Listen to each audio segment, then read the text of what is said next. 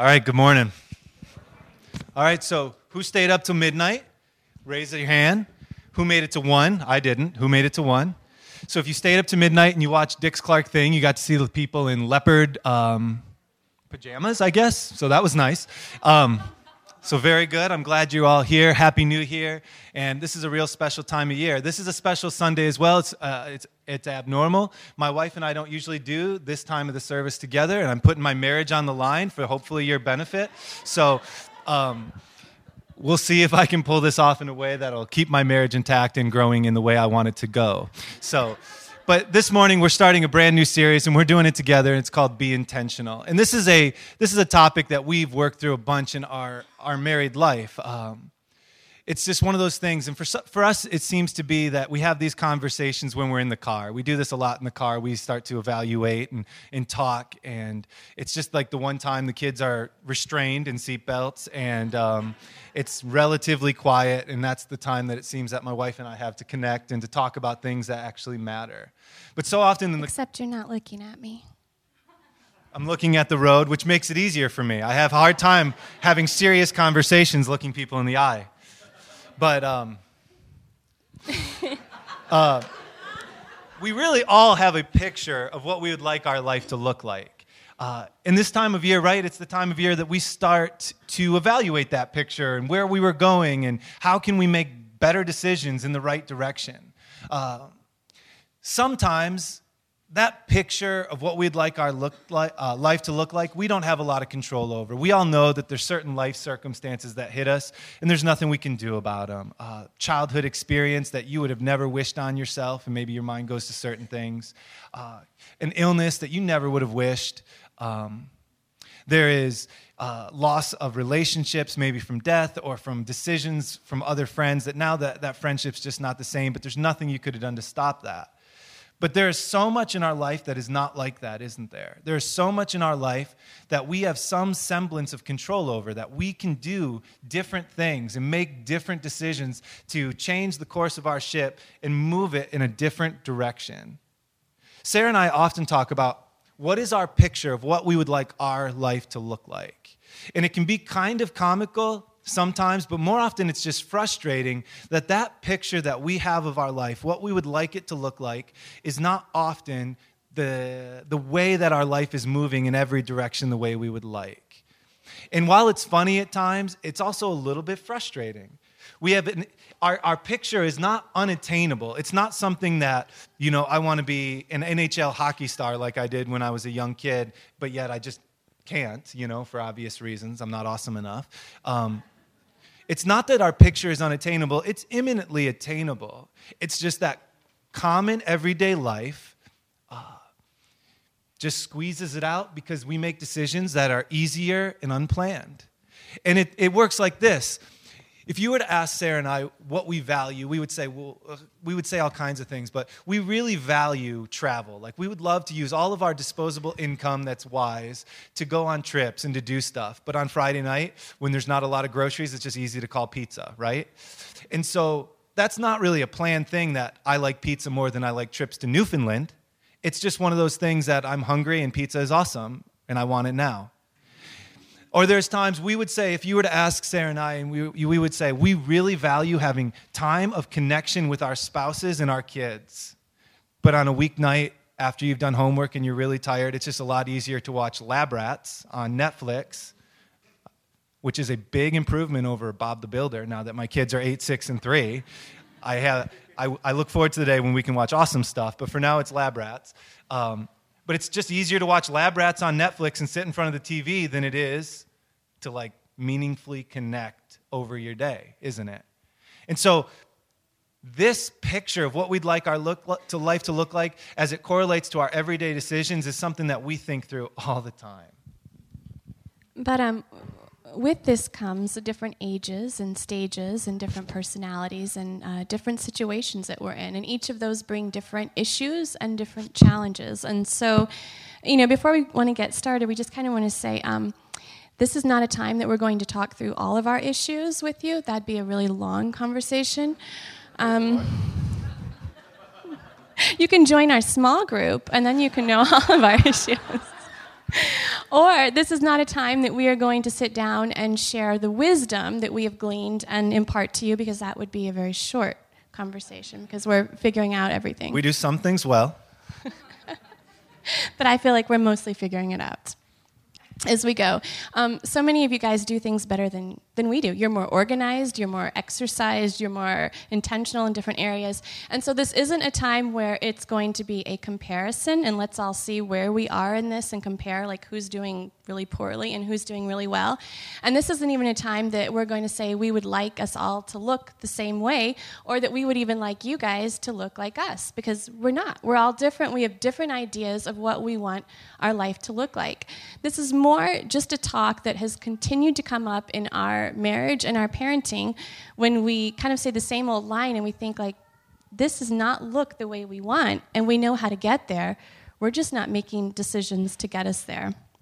And so our conversations always end with the same conclusion. And really, this is what we're always saying. If we want to get to this picture that we have, we've got to be intentional. And that word keeps coming over and over. And um, so, what we just want to talk about this morning, and we just want to invite you in as we share this, is the space between the goal you have for your life and the fulfillment of that goal, we think, is intentionality. It's being intentional. When you know where you want to get, you even know how to get there sometimes. It's just being intentional to get you from where you want to be to where you are. Um, there's a quote that I love, and I read it years ago as a college student, and it, it's one of those things that keeps kind of going on, around like a broken record in my head, especially when I feel like I'm not living the way I would like my life to look. And um, author Annie Dillard, she said it so well, and she said, The way we spend our days is, of course, the way we spend our life, right? The way we spend our days is the way we spend our life. And we want to spend it well. We want you to too because it's a better life, right? And so this morning, as we get started, uh, we just want to give you an easy working definition that hopefully you'll remember as you leave today about what it means to live intentionally. Being intentional is nothing more than saying no to the things that are easy and unplanned so that you can say yes to the things that you really value. Being intentional is saying no to the things that are easy and unplanned so that you can say yes to the things that you really value. So, no to lab rats, yes to connection with wife and family. No to pizza, that's really hard for me, so that you can say yes to travel. And you could fill in the blanks of what your no and your yeses are, and those will all be different. But being intentional is saying no to the things that you do, not because you've thought through them and that's where you want to go in life, but that you do because they're easy and unplanned so that you can say yes to the things that you would say in your sane moments that you really value. And at the beginning of our, our new year this year, and it's our new year for all of us, it's January 1st, 2017. Our hope is that during this series, we would like to inspire you to consider your unique picture and what intentional decisions that you need to make to get there. The goal of this series really would be that you would go home at lunch today and throughout this week and throughout the beginning of this couple weeks in the new year, and that you would have lots of conversations with your spouse, with your friends, with your parents, with your kids about what is it that you want your life to look like and how can you get there. If you're a wife, that comes really easily. If you're a husband, and you don't want to talk about emotions much, I get that. If you're a teenager, everything's going bad, I get that too. But don't you have a picture of what you want your life to look like? And let's start thinking about what do we need to do to get there. We don't want to just uh, challenge you, however, to think through what do you want your life to look like. We'd also like to, and obviously we're in a church this morning, we'd like to challenge you to consider the question, what does God want my life to look like?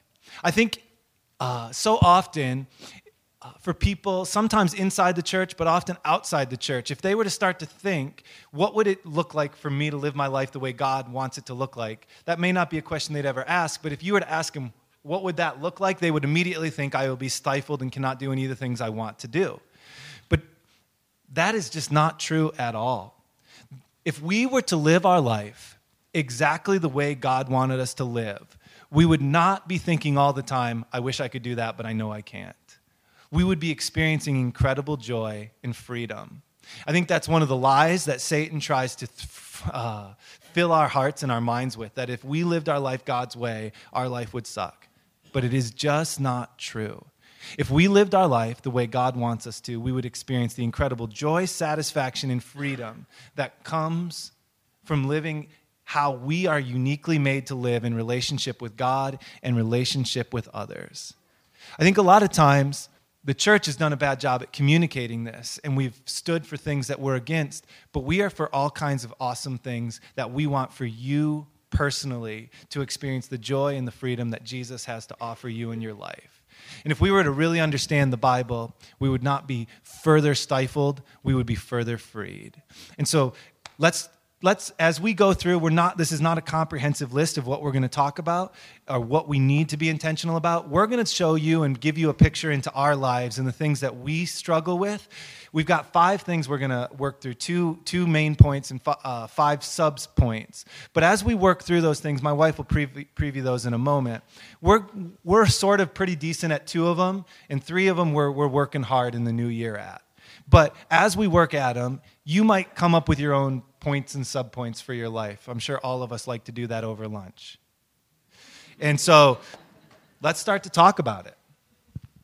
Actually, I do like to do that over lunch. So uh, if you want to have lunch with me and talk about your intentions. I think that's something like men are from Mars, women are from Venus, yes? No, I think that's personality. I do too, actually. Okay.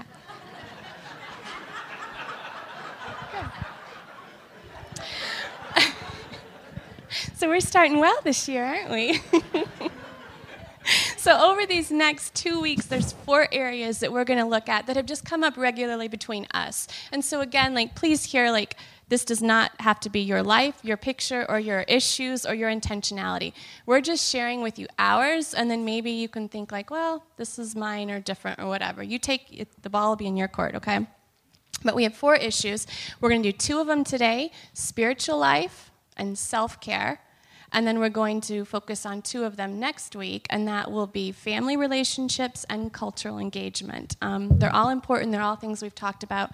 We're just breaking it up like that. But as you'll see, and we talk too, all of those will flow into each other. You know, um, your spiritual life affects the way you see cultural engagement. Your self care affects the way that your family relationships go. And so, even though we've broken them up, they all really, really flow together and play off of each other. Um, we just want to share with you the ways that we are trying to be more intentional in these areas. All right, so we'll get it started right off. Spiritual life. The first area under spiritual life that we want to talk about is our personal Bible reading. But before I get started in on that, uh, I want to connect. We had uh, LifeSpring. If you've been here for any length of time, six months, you will have heard us talk about what does it look like to grow in your faith. And there's five core things that we talk about. We talk about them as if they are the irreducible minimums of spiritual growth. They are worship, connect, serve, grow, and share. Worship, connect, serve, grow, and share. And today we're not going to talk about all five of those. In fact, two of the things we're going to talk about come under grow, and one comes under community or connecting. But as we talk through these things, there are certain things we need to do in our spiritual life to grow. We can't say, I'm past that point in my life. They have to be done. For instance, if we want to have a healthy diet, we got to eat broccoli every so often. It's just part of the deal. You got to eat something green, something orange. You just got to put that in the mouth, right?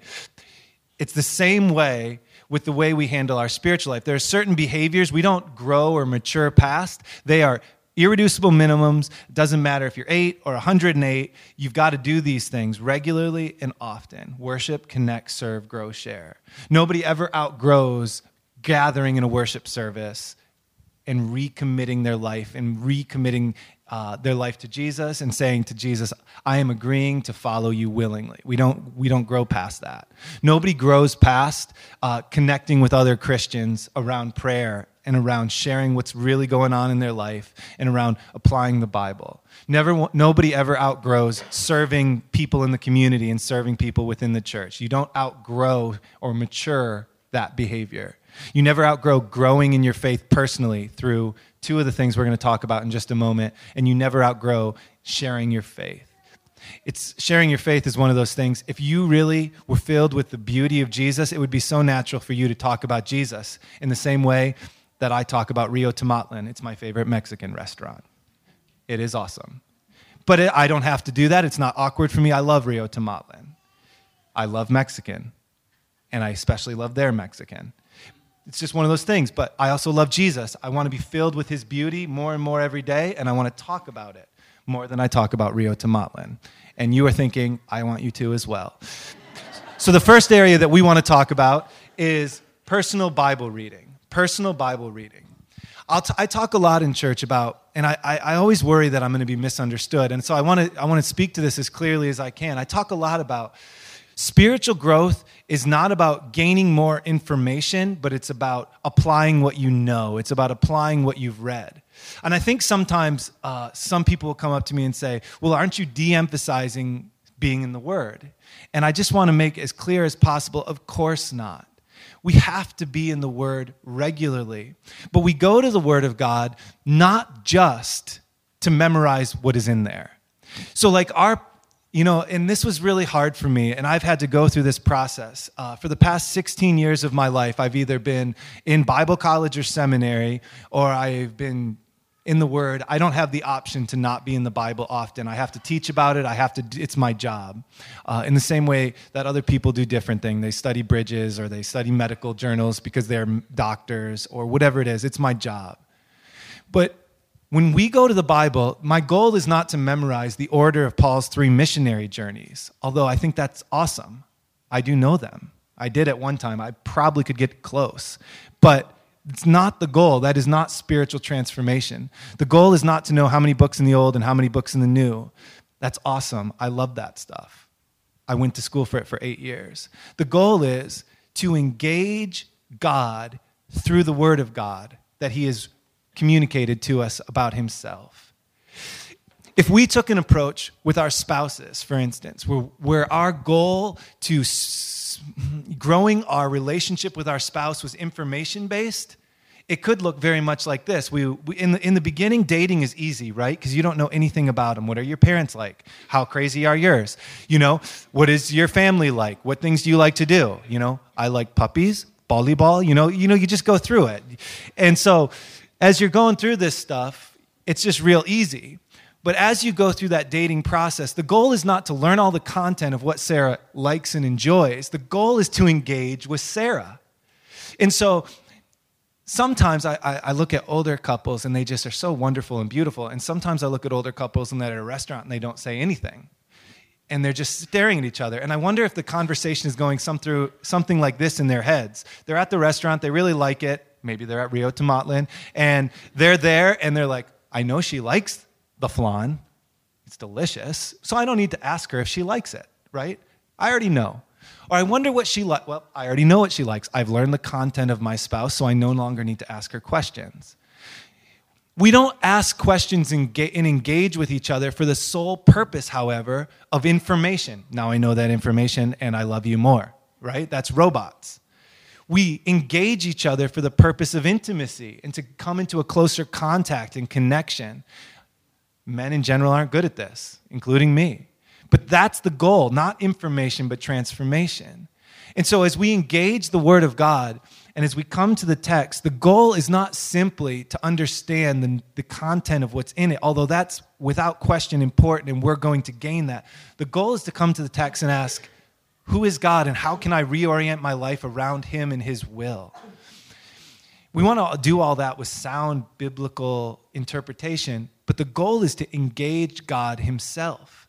And I always remember some of my best seminary professors. I always wondered how could they be so fresh in the Word of God? They already know everything it says practically. That's how it felt to me.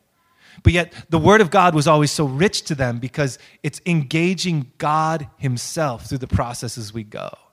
One of my favorite uh, Psalms, as I think about this context, is, and I'm just going to read you one verse, but uh, is Psalm 119. It's 175 verses. It's the longest chapter in the entire Bible. If you're doing a Bible reading program, it even breaks, up, breaks it up into a day or two. So when you read that one, it's really long. But as you read Psalm 119, the entire psalm, and you could go home and read it this afternoon, is all about the Word of God and God's precepts, His guidance, His Word, what He tells us.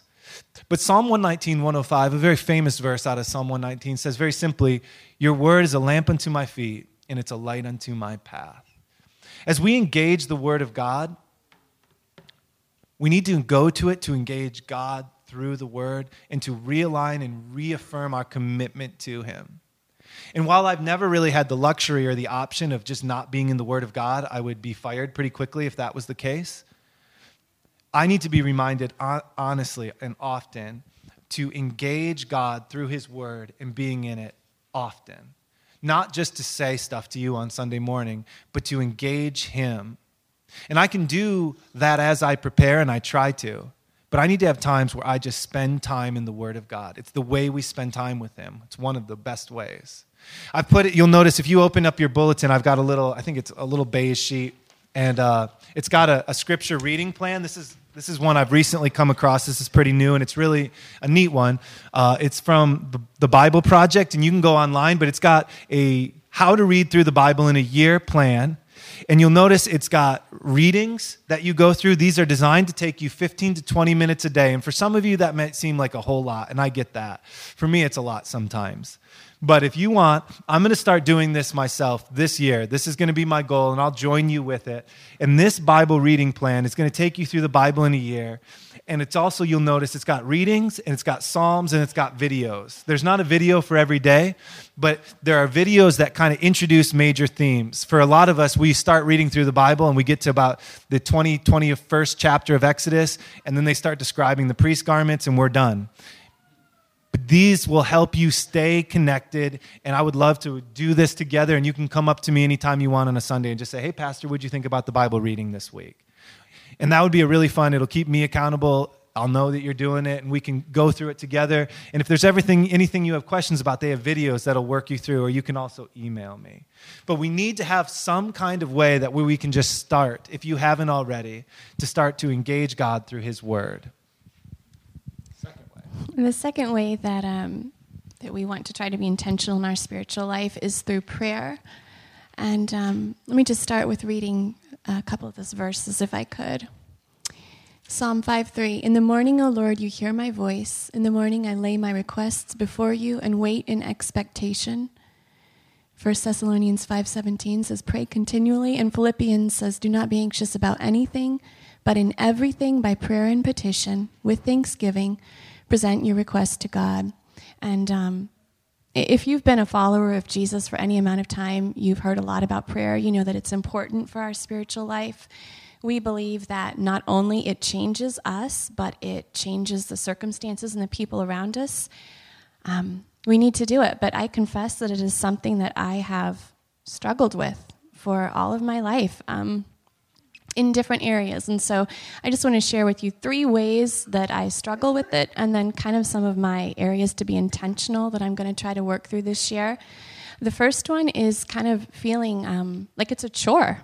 Like it's a chore. Like it's something that I pray because I need to, because I need to check off that box.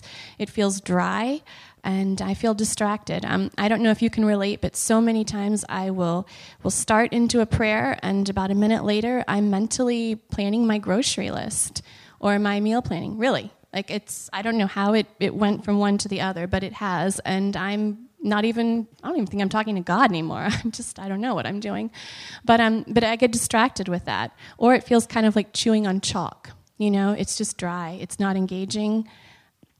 And so that's one area that I feel like I am continually struggling with. It's, it's an ebb and flow. Um, another area that I've struggled with has been that of um, just not making it a habit throughout my day. And I've tried kind of different things with that. But again, it's felt so much like I wake up in the morning and I check it off and I'm done. It's not, it's not a thread that's woven throughout my day. It's, um, it's something I check off in the morning. And that's not how I want it to be. I know that I need it. I know that I need to be doing it, and it needs to be through my day, but I've struggled to do that. And uh, another area that I have struggled with it is just praying for people. You know, again, I, I strongly believe, and it's throughout our Bible, that praying, it isn't just changing the inside of our hearts, but it's changing somehow the circumstances and the people that we interact with. And I believe that, and I have people that I am friends with and family members that I love and I pray for them and I I it goes in spurts. You know, sometimes it's regular and it's consistent and I feel like I am really bringing them before the Lord and other times it is just hit and miss and you know, sometimes I'll think, uh, sometimes I'll get to the end of my day and think, did I even pray for my sons or was I just busy going from one thing to the other? And so it's been a constant struggle. And so I know it can be more. That's the thing. I know my prayer life can be more. It's not this mystical experience that only some of us can have. It's just praying, it's just talking to God. I know it can be more, and I know that I need it to be more. And um, there's lots of different ways that you can go about this. And so, if this is something that you struggle with, try to figure out a way that works for you. Let me tell you a couple of my ways that I'm trying this new year. Um, one of them is when I when I feel dry, when I feel like praying is just not coming. There's just kind of blankness. Um, I go to prayer books, and I've got a couple up here actually. Um, this is the Book of Common Prayer. This is called The Valley of Vision. It's a book of Puritan prayers. And you know what? Later we can either post on Facebook or a blog. We'll give you some of our resources that we just enjoy. But um, when I'm feeling dry and the words just aren't coming, a lot of times I'll just start reading the prayers of people from 200 years ago. And as I read through their prayers, I'll find that it, it, it jumpstarts me. Or I'll start to realize that, wow, 200 years ago, he felt the same dryness, and this is how he prayed through. And a lot of times, as I'm reading through that, it'll jumpstart my prayers. And then then I'll find myself going into a time of genuinely sincere prayer. And so I found that that has helped me with the dryness. With the distraction, you know, and this is different for everybody, but um, I write them down. I write my prayers down almost all of the time. And sometimes that is 45 minutes of writing my prayers and pouring out my heart to God. And other times it is five minutes of just kind of doing a list of the things that are on my heart and on my mind. But for me, I've found that it is impossible to be distracted while I am writing it out. I can't focus on anything else because I'm focusing on what I'm writing. And so that has really brought me into the moment of prayer before God. And so that's helped me um, enormously. Also, too, I've found um, there's a physical aspect of it, of writing it down, that somehow makes it a little bit more real. I don't know if you feel like this, but sometimes to me, prayer kind of feels like standing in the darkness and just calling out into the void. Is anybody really hearing this? And um, somehow in the writing of it, it makes it a little bit physical and it helps it to feel to me like my prayers are being heard and they're being formed because they're right there. And so it makes it a little bit more real to me and helps me to, to better to better feel like I'm doing something, I guess. Um, for me, I start my day with prayer. I am a morning person. By nine o'clock at night, I'm, I'm done. And did I stay up till midnight last night? No, I did not. I went to bed. I'm not a night person. And too often for me, long night prayers turn into dreams. And so I'm best in the morning with my cup of coffee. And so that's, that's what I do. That's how I start my day. But there is a little practice that I've started doing recently and it's called a nightly examen, and it's a little way to kind of end my day. And it's simply asking myself two questions, okay? And so it can be when there's a quiet time after you put the kids into bed, or when you crawl into your bed before you drift off to sleep, however you do it. I usually do it right when I crawl into bed. But it's two questions, and it's I ask myself, what am I most grateful for today? And what am I least grateful for today? And you could word that different ways. What brought me the most joy today? What brought me the least amount of joy today? What was most life giving? What is most draining? You can word it the way that it works, but what am I most thankful for today? And as I kind of review my day and think back through it in, in a form of prayer, it's thanksgiving. Thank you, Lord, for this working out. Thank you for whatever it's kind of a nice review. And then as I look back what I'm least thankful for that day, it gives me a time to to name what that is, whether it's a mistake on my part and so I can confess it and say, I messed up with this. Lord, I'm sorry. Help me to do better and give it to him, or whether it's a thing of you know, so and so hurt my feelings, or I don't understand why it went down, and it's it's broken my heart. And it's a time to bring that before Him, and then kind of to release it as much as I can and go to sleep. And kind of the thing of, I'm thankful for this, I confess this, or I'm hurt by this, and all of these I'm giving to you right before I rest. And so that's something that's kind of helped me a little bit work through starting my day and ending my day with prayer. And you know, that's something that we have started doing with the boys a little bit, our three boys, and it's actually really neat because it gives us some insight into their day. You know, sometimes like what, what was the highlight of their day? What brought Walton the most joy? Or what hurt Harrison the most this day? And so we do it at the dinner table sometimes, before bed. Sometimes we just color. And I'll just say, what was your best part of today? And then it's a way that we can kind of take that with our kids too and say all right well before bed let's let's thank god for this you know highlight of your day or let's pray for the boy that hurts your feelings. And so it's just kind of been a neat way to wrap up wrap up our evening. And and lastly as far as praying for people i'm a notebook person. Um, if I would have had my way, I would have had like 12 notebooks and books up here and my cup of coffee. But um, it's like when I travel. But um, I have a little three by five pocket notebook. It's red, it's really cute. And it is not full of every single prayer request that I've ever gotten because that makes me feel overwhelmed and I find that I don't stick with it.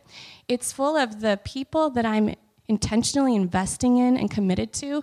And so like, the people on that list are the ones that I'm going to pray for until circumstances change for whatever it is I'm praying for. They die, and I mean that in a good way, but or I die. So in other words, like they're sticking in my book.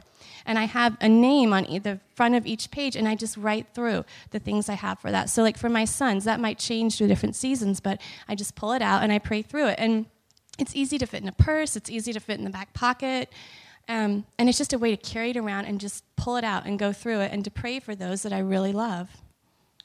The third area of our spiritual life that we all need, we, we need prayer, obviously. We need to be in the Word of God and engage Him through those two means.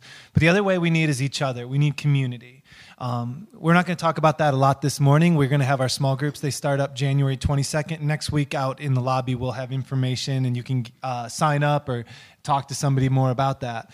But one of the things that we've found to be very helpful to our lives personally is that we have people who know what's going on in our life and who we pray for together. Here at LifeSpring, we even, uh, if you're a young family and you have kids, we even pay for your childcare. You have to find your own babysitter, but we pay the childcare because we want to resource what we believe is going to help people grow in their faith. People give to us so that we can resource it. And so we want people in community, people gathering in groups where they are connecting around three things prayer, sharing their life, and applying the Word of God. And so we want you, whether you have a group like that already, and if you don't, we'd love to be offer you a place. And I know one thing, you know, we're all different personalities, but we would long for what small group or what a community group could offer us, and we would all dread what it could become. And we all have that picture of what it could become. But we, just because something we've had a bad experience does not mean um, that we don't need to do it ever again. We need to keep going because it's a healthy thing for our life. One time I ate a piece of broccoli that was rotten. I haven't given up on broccoli for the rest of my life. I would like to, but I have not. You see? We have, have against broccoli every time you bring It's not my favorite. but I eat it. We have to go at it. If we were to look at the early church when it first started, and you could read this in Acts chapter 2, and especially in verse 42 and 47, Christ is risen from the dead. He has ascended to the Father. Ten days later, the Spirit comes to them on Pentecost, and immediately 3,000 are saved, and those 3,000 immediately start to gather in groups around fellowship, around prayer, around communion. They begin immediately to form groups to help each other. It's hard to live the Christian life. We all know this. Is it harder by, by yourself or with someone else walking alongside of you? The goal of the Christian life is not to bubble yourself into your own little groups, but is to go out into the world. But if we are to go out in the world, we need people who are going to support us as we take that out. So that's spiritual life. Uh, we want to briefly talk too about self care. We have areas that we want to work at in our spiritual life, but we also have things that we need to work at on our own selves. And so Sarah's going to kick us off talking about rest. And by rest, I just I just want to say too, I don't mean sleep, even though sleep is very important, but I mean an idea more of renewal. And I just want to read you a little quote to kind of give you just a really lovely picture of what I mean by rest. If you are a Lord of the Rings fan, you will appreciate this. If not, you will know that I am a nerd. But um, anyways, it gives a picture of of what rest is. And so it says, For a while, the hobbits continued to talk and think of the past journey and of the perils that lay ahead. But such was the virtue of the land of Rivendell, which is the idea of rest, of true rest, that soon all fear and anxiety was lifted from their minds.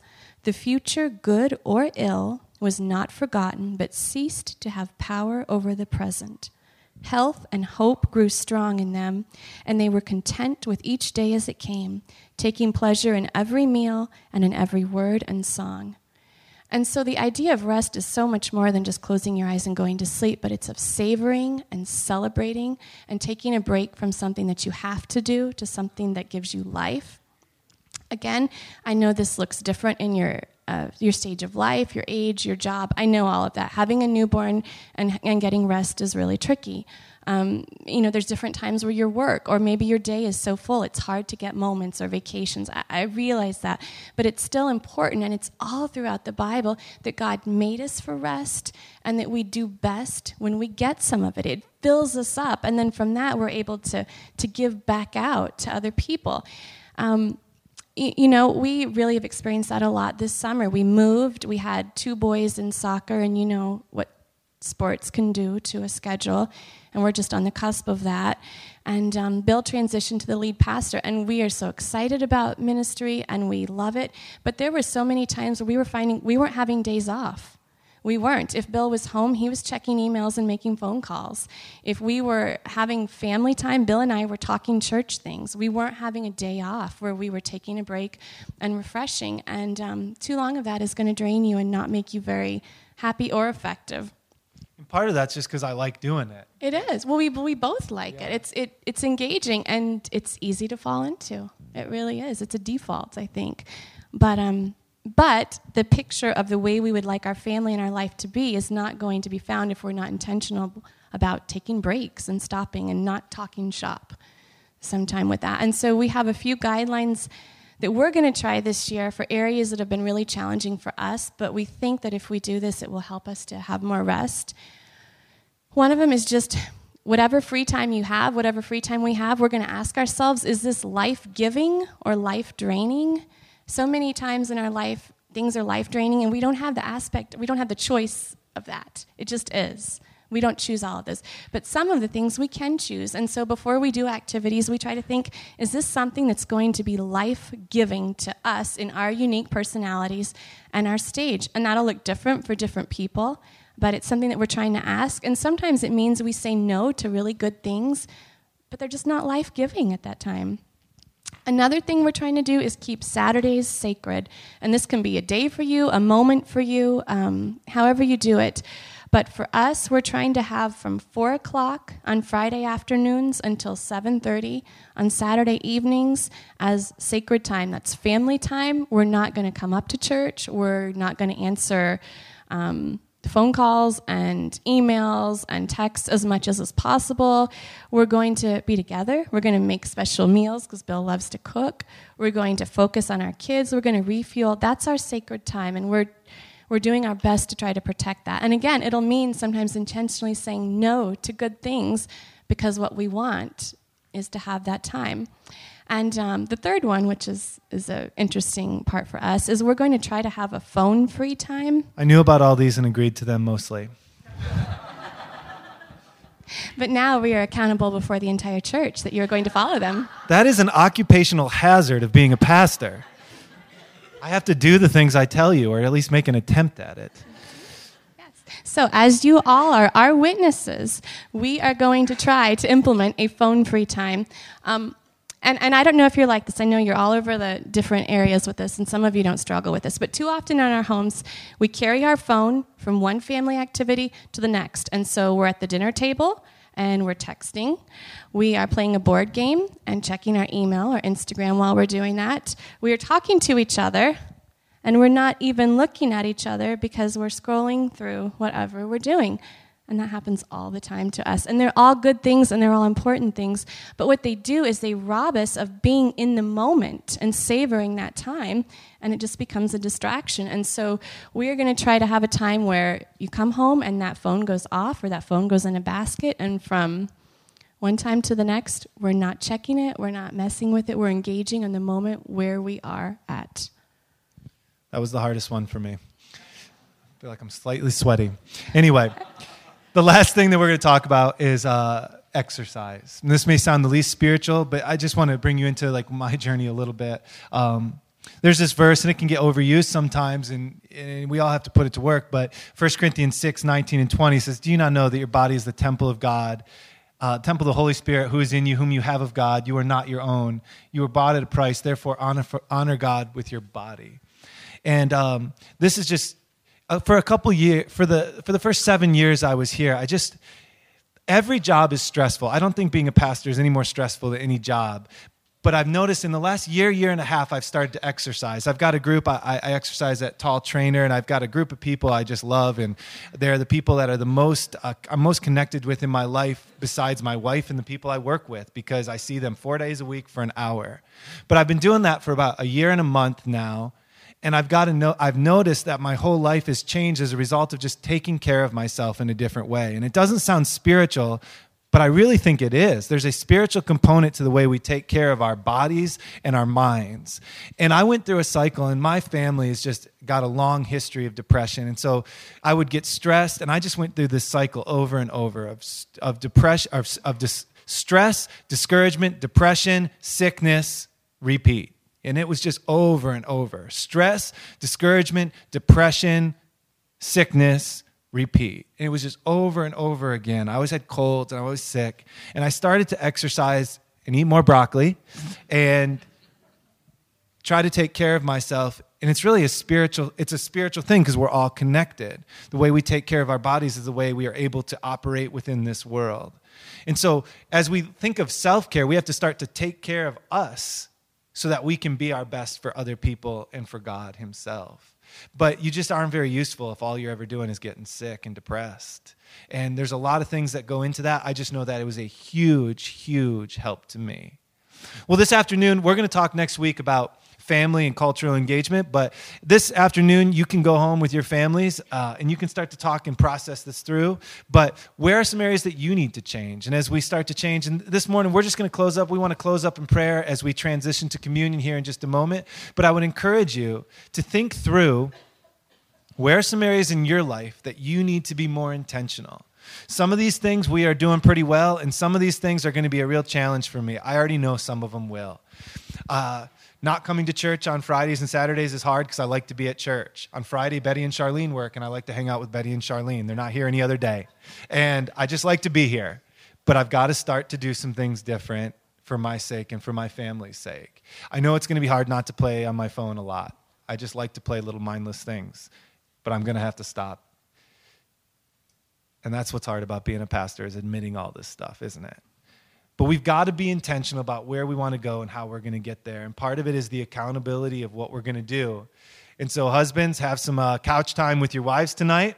Sit down, talk about it. Wives, you'll probably love this. I guess. You know? But start to engage through this and start to ask yourself, what do we want our life to look like and what do we need to do this? It's the time of year we do this, and let's go beyond the 15 day norm in January when we all start to eat a little different and do things different. Let's start to be intentional and to discuss. It's going to look different for us all, but let's start to discuss where are we headed and how can we get there. Sarah's going to pray for us.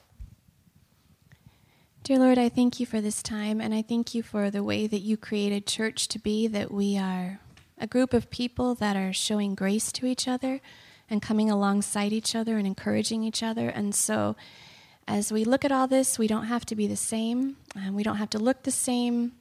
We just ask that you would show us ways that we can grow and that we can follow you better and be more intentional in spending our lives. In Jesus' name, amen.